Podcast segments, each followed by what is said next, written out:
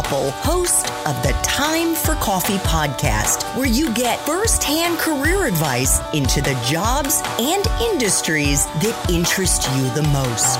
And before we start today's show, I have a quick favor to ask you. If you haven't already, I'd be incredibly grateful if you'd give us a rating and a review on iTunes. And if you're like me, you need to do it now because you'll forget later and because it's the best way to help others who may be in search of career advice to find this free resource. So press pause if you haven't done it and do it right now. I'll wait.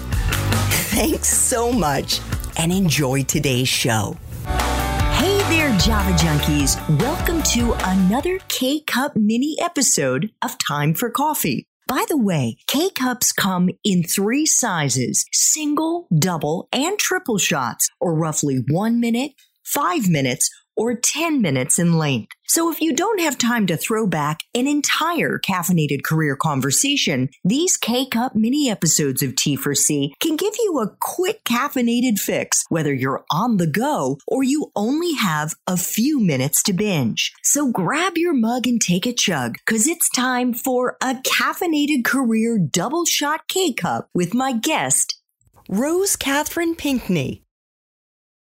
So let's kick things off by better understanding what you do as a senior executive and head of scripted development at BET slash Viacom, because it's part of a much bigger company now. First of all, what is scripted development?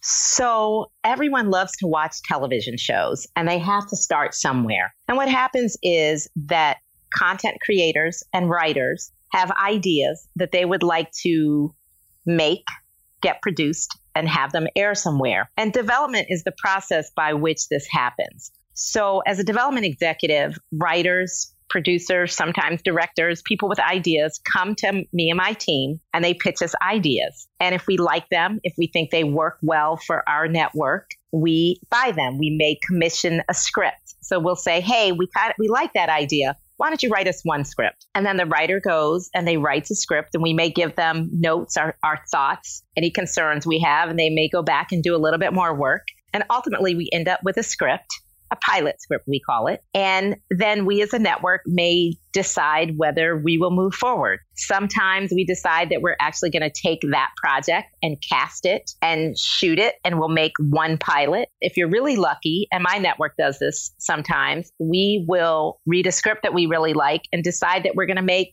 a whole series. So we'll decide we're going to make 10 of them or 12 of them just based off that one script. So development, the development team we look for these ideas. We look for writers and people with really good concepts that would work for our network. We read books. We go to other movies. We go to plays. We look at the news. We sometimes we find an idea that we like and we might call a writer that we like and say, Hey, we're really interested in this topic. Is there, you know, could you do a little research on this? Is there some, is there a TV idea in here somewhere? And so basically, we are kind of like in house producers in a sense because we are working with the idea with the show creator. We're working with the directors. We work with the casting department to help get a show cast once we've decided we're going to make it. We work with the production department when they're figuring out, you know, who will do wardrobe, who will do hair, what what is the location that we're going to shoot in.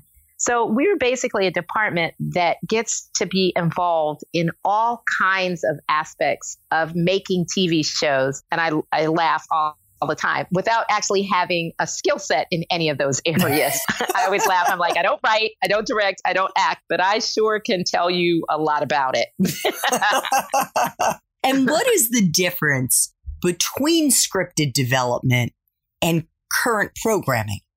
Okay, very important difference. So, developers are the people who cannot come up with the idea, but work with the original idea from the inception and try to get it in shape so that it can be turned into a series. Or, by the way, same thing. Well, it's a little different in the movie business, but current programmers, those are the executives, or, or current programming is the part of the business where once a show is kind of up and running and you've decided that you're going to make a bunch of them, then executives take over and they stay with the show forever for all the seasons and all the episodes. It's kind of like the idea of I am the birth mother, not not me, and I don't want to say birth mother necessarily because the creator is actually the birth mother, but we help the baby come to life and then we hand it off to current programming executives and they adopt the baby and they take care of it and grow it into adulthood. So it's, yes. it's kind of like your guardian.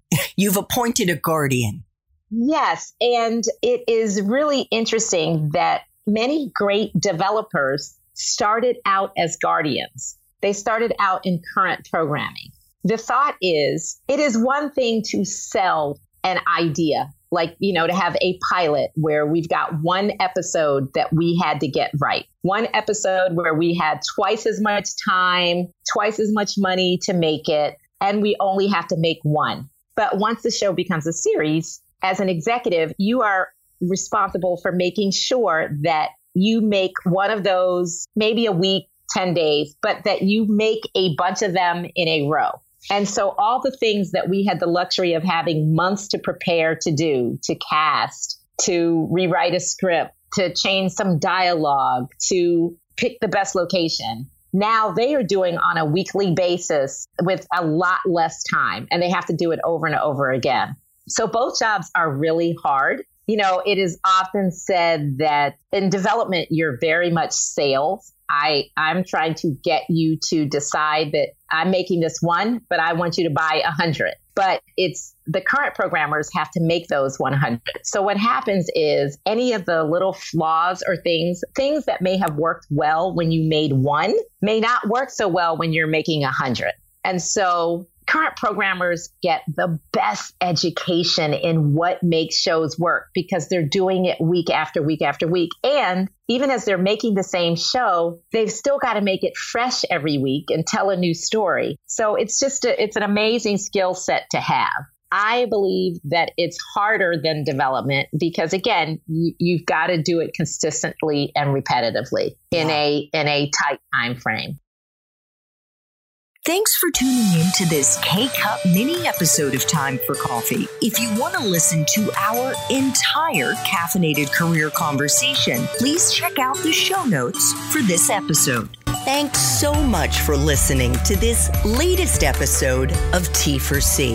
And if you're interested in learning more about my coaching services for confused college students and recent grads, feel free to check out the Time for Coffee website under the coaching tab at time, the number four, coffee.org, or text me at 202 236 5712. That's 202 236 5712.